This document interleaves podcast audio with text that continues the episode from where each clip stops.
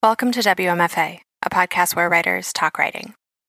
I'm Courtney Balestier, and this week I'm talking with Tanwi Nandini Islam. Tanwi is the author of Bright Lines, a 2015 coming of age novel that spans eras and continents, from Brooklyn to Bangladesh. Bright Lines was a finalist for the Center for Fiction First Novel Prize and the Edmund White LGBTQ Debut Fiction Award. Tanwi's writing has also appeared in Elle.com, Open City, and Gawker. This is actually my second time speaking with Tanwi. I first interviewed her a couple years ago for Food and Wine FWX about Hi Wildflower Botanica, which is the small batch perfume, candle, and skincare line that she runs in addition to writing. I was struck then by how intentional Tanwi was, how much she prioritized ritual, meditation, and, though this word gets overused, self care. Now that we were going to talk about writing, I was excited to hear how those principles guide her creative life. Tanwi didn't disappoint. We spoke while she was on a one woman writing retreat in the California desert. And a quick heads up here that there is a little bit of background noise in this audio, so thanks for your patience. True to our first conversation, we talked a lot about taking care of yourself as a writer, exfoliating the fear out of your mind, giving yourself permission, and claiming authority as a voice of your culture when I decided that this was an idea that I couldn't let go of, that I could not shake, that I couldn't stop thinking about, that's when I really felt like I was the writer.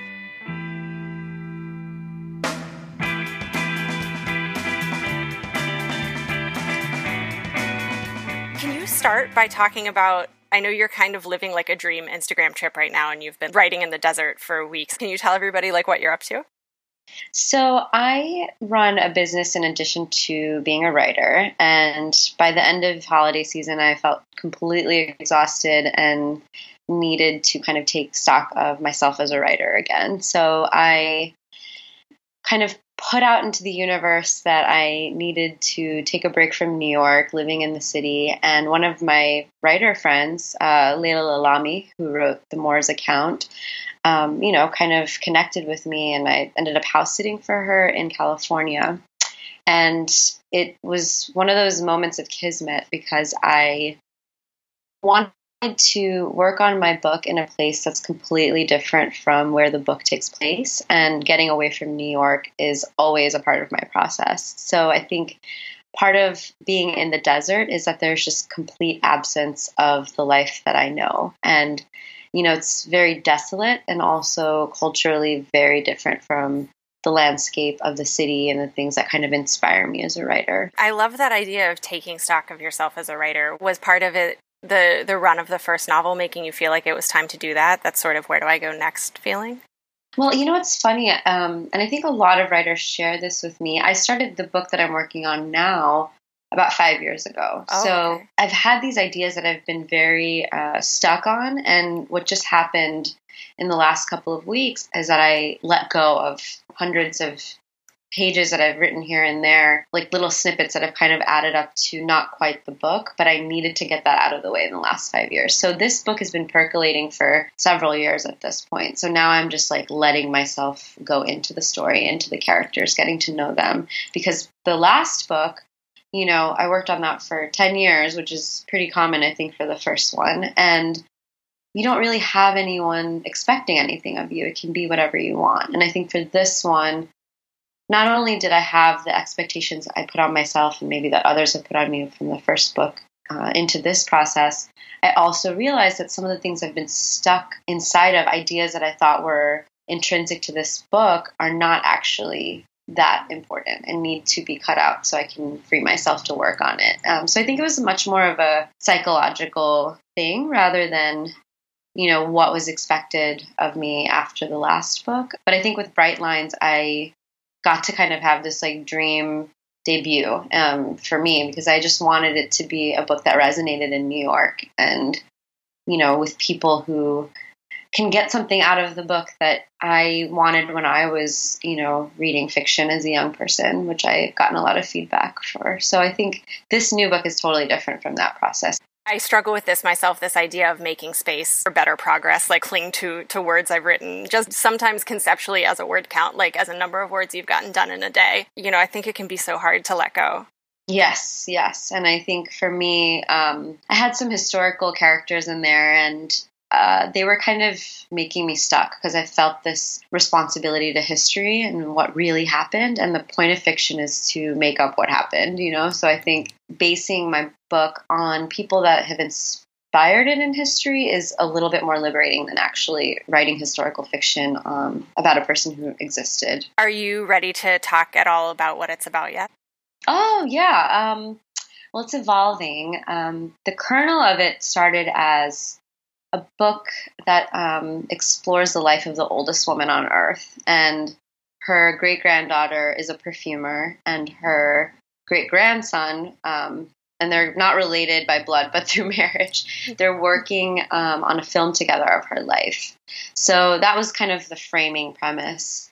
And she is this fascinating person who lives on an imaginary island off the coast of Manhattan and grows up there as, you know, a maid um, in the 1950s and kind of lives this really incredible life where she becomes a film actress in Mexico, you know, marries seven different times, like has this like very um, romantic, picaresque type of life. And it goes through not only her life, but the life of her daughters, who are twins, one of whom dies, and then her great granddaughter. So it's three generations of this one family told through the eyes of the women and there's a lot of uh, things that I'm interested in the book. Like there's a murder mystery in there and historical kind of fictive landscape taking America from 1940s to you know the future as i'm imagining it and also there's this one lover that kind of persists in her life who's this bangladeshi seaman who um, decides to abandon the ship that he's on and it is something that kind of is a consistent relationship in her life. This one Bangladeshi character mm-hmm. who uh, knows her before the revolution, um, as it's happening, you know, in India, the partition of India through the liberation of Bangladesh. So, kind of is a historical backdrop that she follows as well. So, it's like a lot of different things. I mean, I like to think of a million different ideas as I'm writing, but those are some of the things that I'm working through right now. But yeah. mostly it's about women who've dealt with abandonment and are kind of creating the projected version of themselves that history has not allowed them or afforded them to have because they're women of color and you know working class women who haven't been afforded that. And so you were working on that even while you were working on Bright Lines. Um, I would say that it's something that I've been flirting with for sure. years and working on in little snippets. And honestly, it's been this locked box that I haven't been able to open. And I finally let myself, you know, I found the key and I'm going in there. and it's finally opened itself up for me. Because I think, you know, like sometimes you don't start a book in the right place. You know, you don't know what the beginning is, and you don't know which character is supposed to guide you, and you don't know how the voice sounds. And these are all uh, technical craft issues that you kind of explore through stumbling. Jumping back a bit to the origins of Bright Lines, um, do you want to talk about just kind of how that got started? And I know you got your MFA from Brooklyn College. You know, did you go into that program with this as your project? Yeah, I definitely always knew I wanted to write a book ever since I was probably five or six years old. So that's something that was just not a matter of if I can do it. It was just a matter of when. And I think the desire to work on the novel really happened when I was working in New Delhi and I got this fellowship through the American India Foundation and they have the Service Corps fellowship and you're put in a nonprofit for a year and you know I don't think I excelled in working at that nonprofit. I mean, I was 24 and living in India, so there's a lot to explore. so, you know, besides not being so great of a volunteer at the nonprofit, I took a lot of trips. And uh-huh. one of the first trips I took was to Kashmir.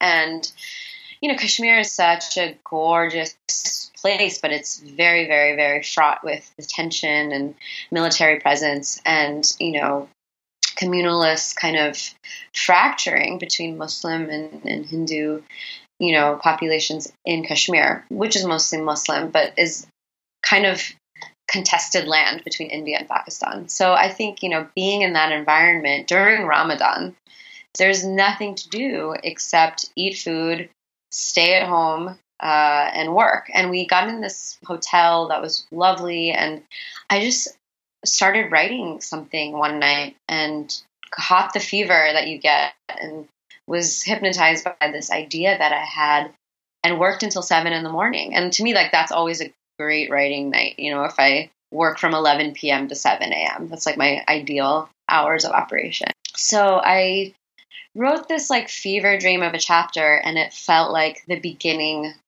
of something, you know. And I always think of it as like kind of like every writer who starts a book kind of has this idea that becomes more and more realized and then finally there's like a big bang moment and you're just like i'm doing it. I'm fucking doing it. And i decided then that i'm doing it. And i you know applied to a few mfas applied to you know brooklyn college hunter college just different schools in new york. And the day that i got this email from michael cunningham being like we'd love to accept you into the program i was like oh my gosh hell yes i mean i love that hours. I love anything right. he writes. And I just right. thought that it would be an affordable, cool way to write this Brooklyn book that I wanted to write. And it ended up being the best decision ever. Um, so I, I, don't know. I think people always have this idea of MFA versus NYC, and I had MFA in NYC, and it was both. You know, I worked the entire time I did my MFA, and I also just devoted myself to writing this book um, that drew a lot of inspiration from the world that I was living in. And I just want to clarify for listeners that might not be familiar with the book. It, it, centers on a family whose background, as yours, is Bangladeshi. Did you grow up in New York? I grew up in a suburb outside of the city, and the city was where my family went and to visit their other family. So my childhood basically I was born in Illinois, moved to Alabama, Texas, Missouri, and then we came to New York when I was nine years old. So I've been in New York. I'm 34 now, so I've been in New York for a very long time. Um, but I moved to the city in 2004. So it's kind of one of those things that the events in Bright Lines happens in the time period around when I moved to the city um, which is a few years after 9 11 and when I started working with young people. I mean, I worked in nonprofit as a teaching artist for t- 10 years before I decided I was going to call myself a writer and try to get the book published. So I didn't really, um, I don't know, I never stopped working in those spaces. And even now, you know, when you think about what the book is about, it's about this Bangladeshi family. The father is an apothecary who has a shop in Atlantic Avenue, which is a very uh, busy thoroughfare um, in Brooklyn that has a lot of Muslim diasporic shops, you know, selling Islamic right. paraphernalia and incense and oils. And I, I, just wanted to have something that felt very rooted in that part of Brooklyn because I was living near there.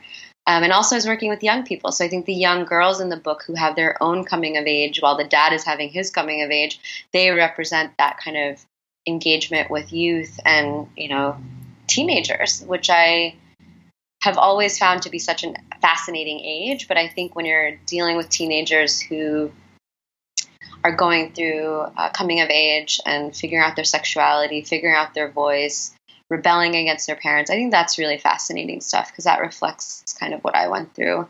Um, is it an autobiography? No, but it's something that really does go into the big themes that I wanted to have my first novel explore. You know, coming of age in this sort of like take on the Bildungsroman, but through these characters that we haven't yet seen in fiction because they are Bangladeshi characters who represent a continuum of sexualities um, from queer and trans identities. And I wanted to do that in a in a fictive landscape. And I was interested to talk to you about writing about your culture because I write a lot about where I'm from, which is Appalachia, um, which is a region that is often not represented or misrepresented or you know stereotyped very easily and and I feel this kind of push and pull writing about it in which you know in one sense I I really want to be the voice that gives those stories and gives them correctly and then on the other hand I kind of sometimes I almost resent the need that I feel like it sometimes forces me to like justify ourselves or like explain ourselves to other mm. people. Mm-hmm. And I wondered if that was a tension that you worked with at all. You know, I think I understand that completely, but I think that the resentment um, happens if we operate on a premise of this is just a stereotypical rendering of what's expected of me. And I think that the stories you tell about Appalachia and the stories I'm telling about Bangladesh, I mean, there's just an infinite amount of stories. And I think that's part of the fallacy of publishing and a white supremacist outlook on whose voices are allowed to come to the table because it's often one person representing that one group right. that is allowed to shine. And i think that's horrible. You know i'm actually very good friends with other bangladeshi writers in the diaspora.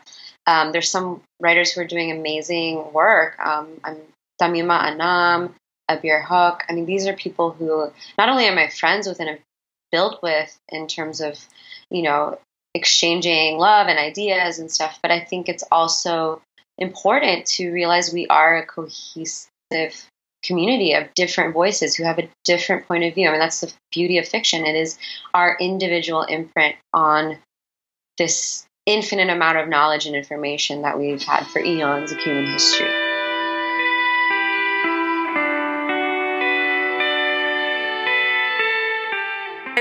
Love the way that you write about New York and Bright Lines. I wonder how you can how you kind of excavate those details from your own lived experience where I think they can just feel so embedded and kind of just like wallpaper. Do you know what I mean?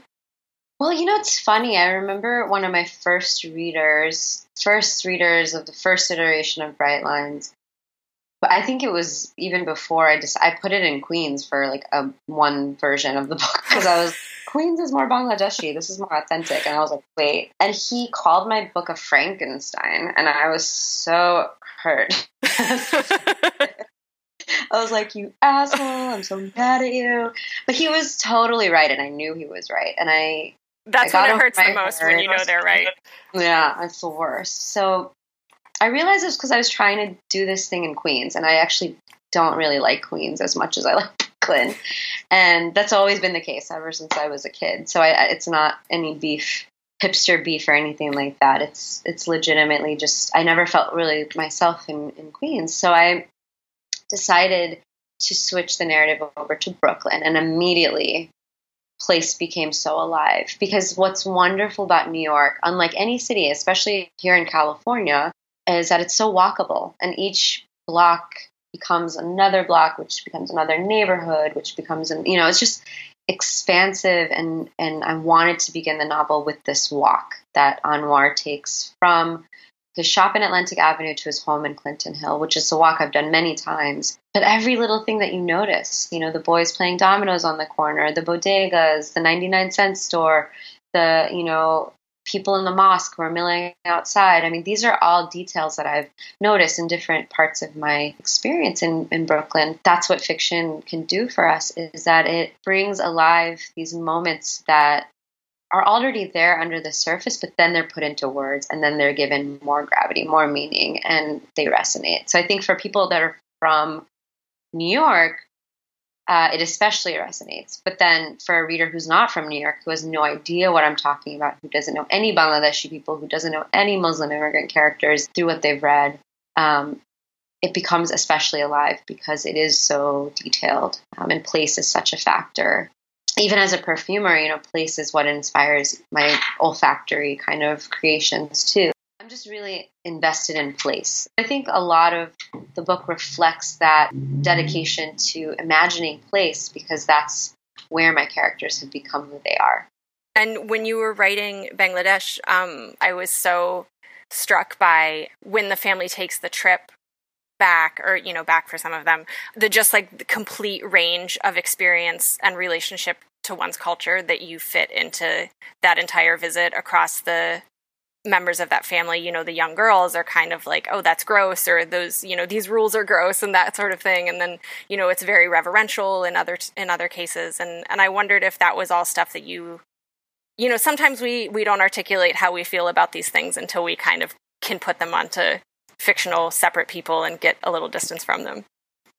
Absolutely. I mean, I think visits to Bangladesh have ranged from that's so gross to wow, this is inspiring and these are my people and this is what I'm cut from this cloth that's you know part of humanity is mine and you know it goes between those two things so viscerally when you're an outsider and I've actually gotten feedback from Bangladeshi men not women um, that it feels very much like tourist, you know, kind of outsider fiction. And I've pretty much been like, yeah, dude, it is. like, I'm not from there. So it's never going to be like this authentic experience from a Bangladeshi's point of view. It's definitely from the point of view of the immigrant or second generation characters. Right. And, and that goes back to your point about, you know, what we were discussing a minute ago like, you know, you get that gets to be a valid narrative. That's that's okay, that's your story and that's your claim to the culture and it doesn't have to be the one or the defining or the, you know, thing that looks like everybody else's. Absolutely. And, you know, I talk about this with my South Asian American writer friends. You know, if we write about rape or we write about incest or we write about, you know, any of these things that no one wants to talk about but are happening rampantly worldwide, um, a lot of feedback from our community will be like, oh my God, you're making us look bad. Why are you doing that? You know, so I think those are some of the things that I uh, definitely have heard. But I think at the same time, I went there in March of 2014, just before my final revisions were due, because I knew I needed to make those scenes more alive. I mean, the last trip I had taken to Bangladesh was 2007 when I was living in Delhi um, working on the book. So, I, I mean, it's like the beginning of the book. I'd started and it was in South Asia. But then I knew I needed to reconnect to South Asia and go to the places where I was writing about because my family's from the city and villages close to the city, but they're not from the north and the south of the country. The north of the country, country on the border of India, and the south of the country in the oceans are where there was a lot of Sufi influence, a lot of trade, a lot of important historical moments uh, for the country. And people are more religious in those parts of the country as well. And they also have the most beautiful landscapes in the country. So it's like these different things that I could not know unless I went there one more time. And I think that seeing it as an outsider, it gives you this license to take copious notes on things you don't know. So I was just asking every chance I got, like, what tree is this? Where is this mountain? What does this mean? Like, what is this? What is this? And it kind of created a bunch of images to work with. Um, and then as a writer, you're always looking for serendipity. So I think for me, part of that was visiting in March. And March is the month where the war in Bangladesh started in 1971. So it felt like almost this parallel experience of what I was exploring in the flashback chapters of the war with like what does the world in Bangladesh look like during this month. So it was very it was very good for me to to get those details that you can't really get unless you're you're there. Um, so you know i think i give historical fiction a lot of props because it's just so so imagined. And i think for me i need to jumpstart my imagination with a little bit of going to do a research trip going into the the place um, to to really make it come alive. Yeah i completely agree. I think that's where uh, when i realized that my my strongest skill as a journalist was observing i think that's that's when my writing improved a lot oh, more. way more, right? yeah, absolutely. It's just incomparable to just thinking about it in your mind. I wanted to go back to a thing that you said a moment ago when you talked about the book uh, and used the phrase when I decided to call myself a writer. And I wonder if you can talk about that moment. Because, you know, like we said, we both had been wanting to write books since we were little kids. But I feel like there is, you know, speaking personally for me, there is this weird like do I get to say that kind of attitude? I and I feel like, you really have, I get to say that. I think you have to really grow into it. Uh, yeah. I mean, I I wonder about the shame about calling oneself a writer. so much shame involved, but I think there's a mul- it's multiple things. I mean, it's like if you're not a published novelist or journalist, you're not a writer. If you're not making any money doing writing, you're not a writer. I mean, there's so many like caveats, right? If you're not a professor of writing, you're not a writer. I mean, whatever. So I think to me, it was like I wasn't living in any way as a writer. I'm still not living as a writer. I'm living as a businesswoman. So I'm not really sure that I, by the terms that I just described, would be able to call myself a writer. But I think, you know, when I decided that this was an idea in terms of bright lines um, that I couldn't let go of, that I could not shake that I couldn't stop thinking about, that I had to keep working on until it was done. That's when I really felt like I was a writer. And I think that that kind of hunger to work towards something, um, whether fictive or journalistic or whatever. I mean, that really is what makes a writer. That moment for me when I realized Bright Lines was becoming more and more something that was taking over my mind. And, you know, being in an MFA program, it kind of gave me permission to call myself a writer because here I was learning from, you know, published famous writers. And I think those are all things that people seek when they're working on something. But I think, you know, someone who's publishing their own work on Kindle, on Amazon, whatever, you're a writer. Like, it, it's not this hierarchy of what is a real writer versus what's not a writer. Let's jump over to Hi Wildflower, which uh, mm. is your small batch candle and perfume line. And if I remember correctly, uh, grew out of Bright Lines. Is that true? Um, I think that's like the neat story that uh, is easy to kind of say because I started it right after I handed in my revisions. But um, it's not like I was thinking about it at all. You know, I kind of was working a nonprofit. I got a book deal and I quit that job to work as a brand manager at this like ill-fated startup and I got fired and I was laid off. So this is like a life crisis that happened and I could not find work for two years. It was crazy. Like I just didn't want to work in nonprofit again because I knew it would take up too much of my time. And anything that was kind of in media, like you need to have internships and experiences that show that you're someone who can do it. So I really felt like at a loss. And finally, as I finished my revisions, this whole, I, you know, the book kind of ends with this imagery of the wildflower or whatever. And I loosely. I mean, for anyone who hasn't mm-hmm. read it. Mm-hmm. And I don't know what it was. I might have been high or something. I was like, Hi, Wildflower. That's such a cute name. And it started as a blog. So it was totally a blog, and my sister and I were making content. And I knew I wanted to have a shop. And I was reading all these books about how to make your blog make money. And it was like really hilarious because I was actually do. I mean, I interviewed Ava DuVernay for the blog, so I was doing cool stuff, yeah, but I wasn't yeah.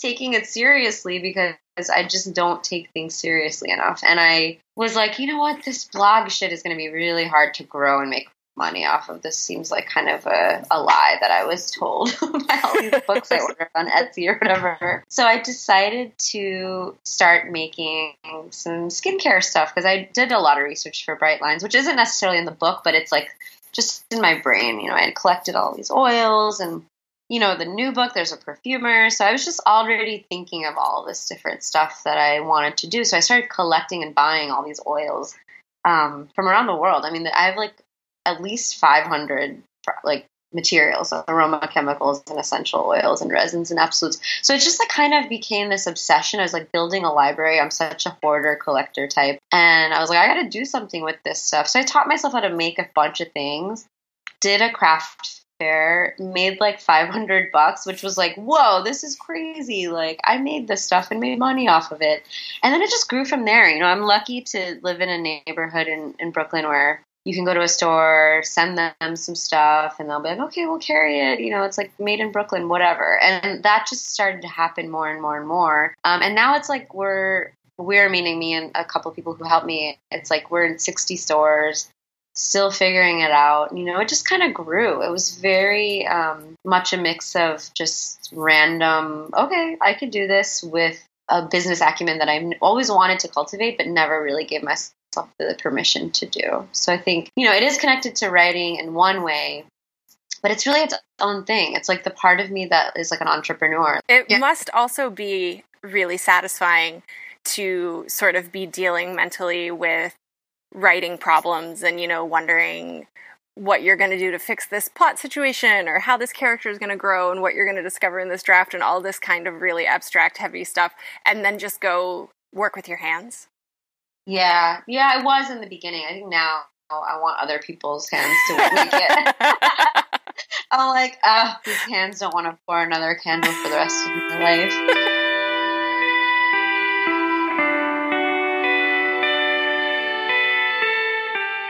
So, uh, for listeners, I actually interviewed you a couple years ago for the website FWX. I was really struck then by how intentional you are and just kind of this deep sense of like ritual and awareness and nourishment and you know these these these ideas that you let kind of guide you in ways that I think we can get very scattered and forget to be guided by. So I wanted to see if you could talk a little bit about how that kind of commitment appears in your writing life. Um, so I bought this journal. I'm a big journal person. Like I think, I mean, I'm sure every writer has a journal, but like it's all about the color and the size and okay. no lines okay. and all this stuff. So before this California trip, I got this beautiful like pinkish mauve cloth journal with no lines in the paper, and I was like, this is gonna be thing that I am gonna write in. Did you just and, see it and it like called to you? It could call to me, and usually like I would go for like the teal or the blue or you know some turquoise color, whatever. But I was like, no, this is pink, and something about California and going and everything. It's very pink. It's very like heart chakra, whatever. I'm I'm very into all the things. You know, I also I you know writing is so much about working with your hands and stuff. So I have all these like different stone rings that I wear, like turquoise, amethyst, whatever. I, I'm literally like that person that will like take everything out of the like new age hat and like try it on. Do I Ching, do tarot cards, stones, crystals. I everything. also do tarot oh. cards, and I do have yeah. a stone on my desk, so you're totally fine. You're in good company. Yeah, yeah it's like anything. So um, on this trip, I kind of broke out of this imprisonment of the computer. And I, I, you know, it's one of those things where you write for the internet and you're just so used to starting on computer.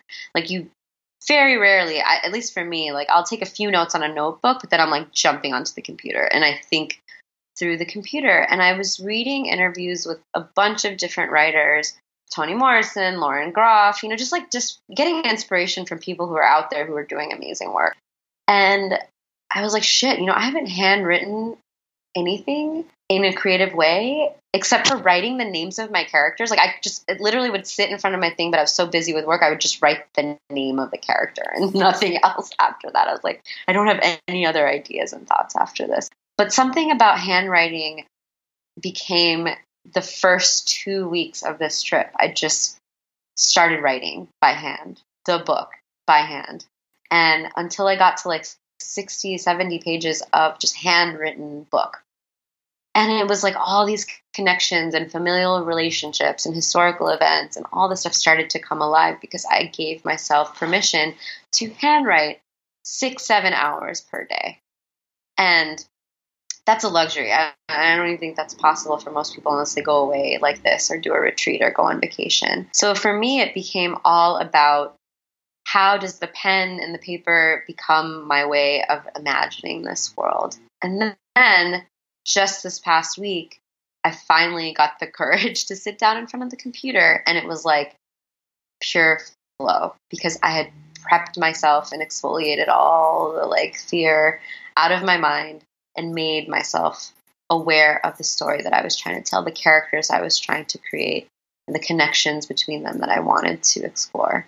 I realized that it probably feels like the first time you've ever written anything every time you write a book. And again, writer friends of mine who have written two, three books will say that. Is it like starting the same shit again from scratch? Right, like you're just learning the new ins and outs of this book and, and kind of letting it manifest as it will. And it's scary. It's always scary. And you know the pitfalls. So you're going to fuck up and you're going to be like, oh my God, I wrote a hundred pages for nothing. And this summer I'd gone to Hawaii and tried to do a vacation because I hadn't taken a vacation since my book came out and since I started Hi Wildflower. And I just went by myself for a few weeks and I wrote.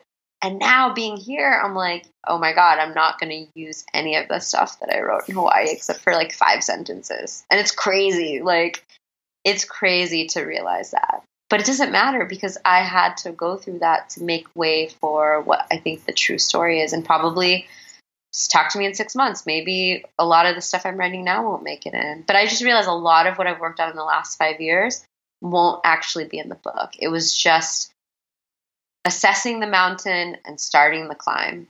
I think that's really powerful. And I think you don't even know you know, maybe even if the stuff does survive, it might not even survive in the sentence form that it currently is in now. It might just like inspire this other thing, and you kind of just you have to let go and just accept what's going to happen. Yep, exactly. It's it's such a leap of faith, and it's the same permission that you get yourself give yourself when you're calling yourself a writer. It's like I just there's no reason to tell any story if you think about it rationally. There's a reason to like look for food and look for a house and look for work, you know? But I think when you're talking about stories, um, and you know, i am one of those people that's like really open to different experiences, psychedelics, marijuana. I mean, this is in my writing too. It's just like I feel like those experiences tell us that we need to find our sliver in this world that is unique and completely original and our own. And it doesn't really matter, but it's everything too, because it's like the microcosm of the universe in your one rendering of the experience that's the human experience. So I kind of like go back to these, you know, pivotal experiences I've had in my life, you know, and I read all the like Hunter S. Thompson and, you know, Aldous Huxley and all these white men who have written about these transformative spiritual psychedelic experiences. And I'm like, how powerful would it be to do that exploration as a woman of color living in the world that we live in. Like I think that those are things that I like grapple with and it just feels huge and gigantic and I think part of what's scary is that I give myself permission but I don't know if anyone will read it and if anyone cares. And that's when you have to kind of be like it doesn't matter. You know, I'm just going to do it. I'm just going to go for it and hope and pray that people love it, you know that's like a maxim you hear all the time and you kind of can't hear it until you're ready to hear it that like it really doesn't matter. Not at all. It doesn't. Can you talk a bit about uh, your writing routine? I know this this trip sounds a little out of the ordinary but just maybe kind of what your dream writing situation is and then of course with the business how you're squeezing work in. So i think for me um, my I think we talked about this a bit. Uh, you know, I wake up and I have my like coffee. I go to the local like around the corner coffee shop that's run by a bunch of Australian kids in Brooklyn and you know have my like morning chat and then I just sit at my journal and I try to get work done. If I'm thinking about Hi Wildflower, it's very hard to focus, but um, my ideal scenario is I start immediately journaling in the cafe just because it's nice to have that like I'm not being a weird alien stuck in my house looking like a sloth. like I actually get dressed and like put on makeup. And it's funny, I just like video chatted with my parents and they were like, "Oh, you look nice." Like they were so surprised. Cuz I like usually look like such a slob when I'm at home writing cuz I'm not too fancy to like go back to my parents' basement and just like work. Like I'm totally I think all writers do that even when they're in their 50s or 60s are like, "Mom, can I like crash at your house?" work on my book because I'm a loser. Um, so I think, you know, for them, they're like, wow, you look really cute. I was like, yeah, like I have to pretend it's a real job. This is making me feel okay about today. yeah. Like I have nothing planned except this and I'm not making any money off this yet. So so I just like I go back to my house when I'm done being in the cafe and the gentrification gets to be too much. like I need to get away. so I go back and then I just sit at the computer and start working until, you know, three o'clock. And I try to divvy up my days between writing days and Hi Wildflower days. But I think I might try to change that and have more productive writing days in a shorter amount of time. Um, or do what I feel most comfortable with, which is writing from 8 p.m. to 5 a.m. and then going to sleep until 12. I mean, it's winter. There's no sun like to have. Right, so right. what the hell do I care? like my vitamin D will come through, you know, the pills that I take. so I'm very like, I'm feeling really excited about, um, fit, like fiddling with the routine, but the routine is always, again, starting with the handwriting and then going to the computer at my house. My house is where I write. I don't need to be anywhere else maybe jump starting it happens when I travel, but I don't need a cafe or co-working space. And for Hi Wildflower, you know, I kind of have set up my business that it's able to run itself a little bit more besides, you know, getting new accounts and, you know, interacting with my customers on email or whatever. Um, I kind of feel like the more it can be automated and people can handle shipping for me and all this stuff, the more freedom I can have to just be a writer. That's the dream. I mean, the dream is to kind of grow the company to really sustain the life of myself and my family. So I think those days require me to just work on that. You know, it's like when I'm really focused on the business. So I let myself do both, you know, and it's it's I'm lucky in the week if I have two or three days where I'm actually working on the book. But now that I've taken this trip, you know, my goal is to have another draft finished by April. So I think it's going to be more writing days um, and less studio time and hiring people to help me to to make it happen. It's just like getting help when you need it, right? You know? Investing, investing, and I think that's what people do when they hire a babysitter, a nanny, or they you know get their partner to like handle like the workload. And if you're you know someone who has to work five jobs, it's like you get part time work, so you don't have to have one job that like takes all your time. Like you make it work and you get help in the ways that you can to be a writer. My best time of day for writing is probably in the evening, but my best time for revision is definitely during the day. So they're just two different hats. So your first draft, are you just kind of pushing toward the end? Who cares what it looks like? Or are you an editing as you go type? Oh gosh, I First of all, I never finished the first draft of this book because I changed. I was like, er, and like turned around, like ran back to the beginning. So yeah, the first draft was half a draft, and I got some feedback um, from people, and they liked the premise, but they were kind of like, oh, I just feel like you're not emotionally giving us enough, and they're like, Bright Lines had characters that were really like people that we can connect to, and this is just like I'm not feeling it. And I, again, was crushed and immobilized. And so, and, and I'm in therapy, obviously. I think everyone should be in therapy. But my therapist was like, well, maybe, you know, you're not giving yourself permission not to do this right now because you're working on your business and you're judging a contest and like you're really busy and you're pretending that you can actually work on this when you can't. And I totally just humbly accepted that. I was like, honestly, this is shit. And I, even though I went to Hawaii, there was so much, again, keeping it stuck because I had a few historical figures and events and this timeline that I had to adhere to. And it was just like creating this scenario where the historical characters were not that interesting, but they were sucking out all the life of the characters who are supposed to be the center of the book mm-hmm. who are not interesting at all. Because, like, whatever oxygen they could have had was being sucked out by people who have lived and died already. So anyway, I just like came to Joshua Tree and was like, you know what? I need to cut out these things that I thought were inherently a part of the story. And the minute I gave myself again permission to do that, it just opened it up to let these characters be who they actually are. So I think, you know, uh, again, it's like there's no way to really know what your book is going to be about. But I think it's important to stop if you have a feeling that it's not right. I, I do. I'm not like go all the way and then figure it out. Like I just don't have time, and I have the urgency that I think women my age have, which is like, you know, I'm not having babies, but I'm like, this is my baby and I need to have it now because the time is now. Right. So I just have this like real deep sense of urgency that I don't know if it's ambition or my biological clock. I really don't understand. I'm mystified by it, but I just I knew that I wasn't on the right path. And right now, I feel like I am on the right path and I'm not going to go back and revise. I'm going to keep going until I get to the end because I feel like this story, the way that it's being told now, is finally resonating as the story.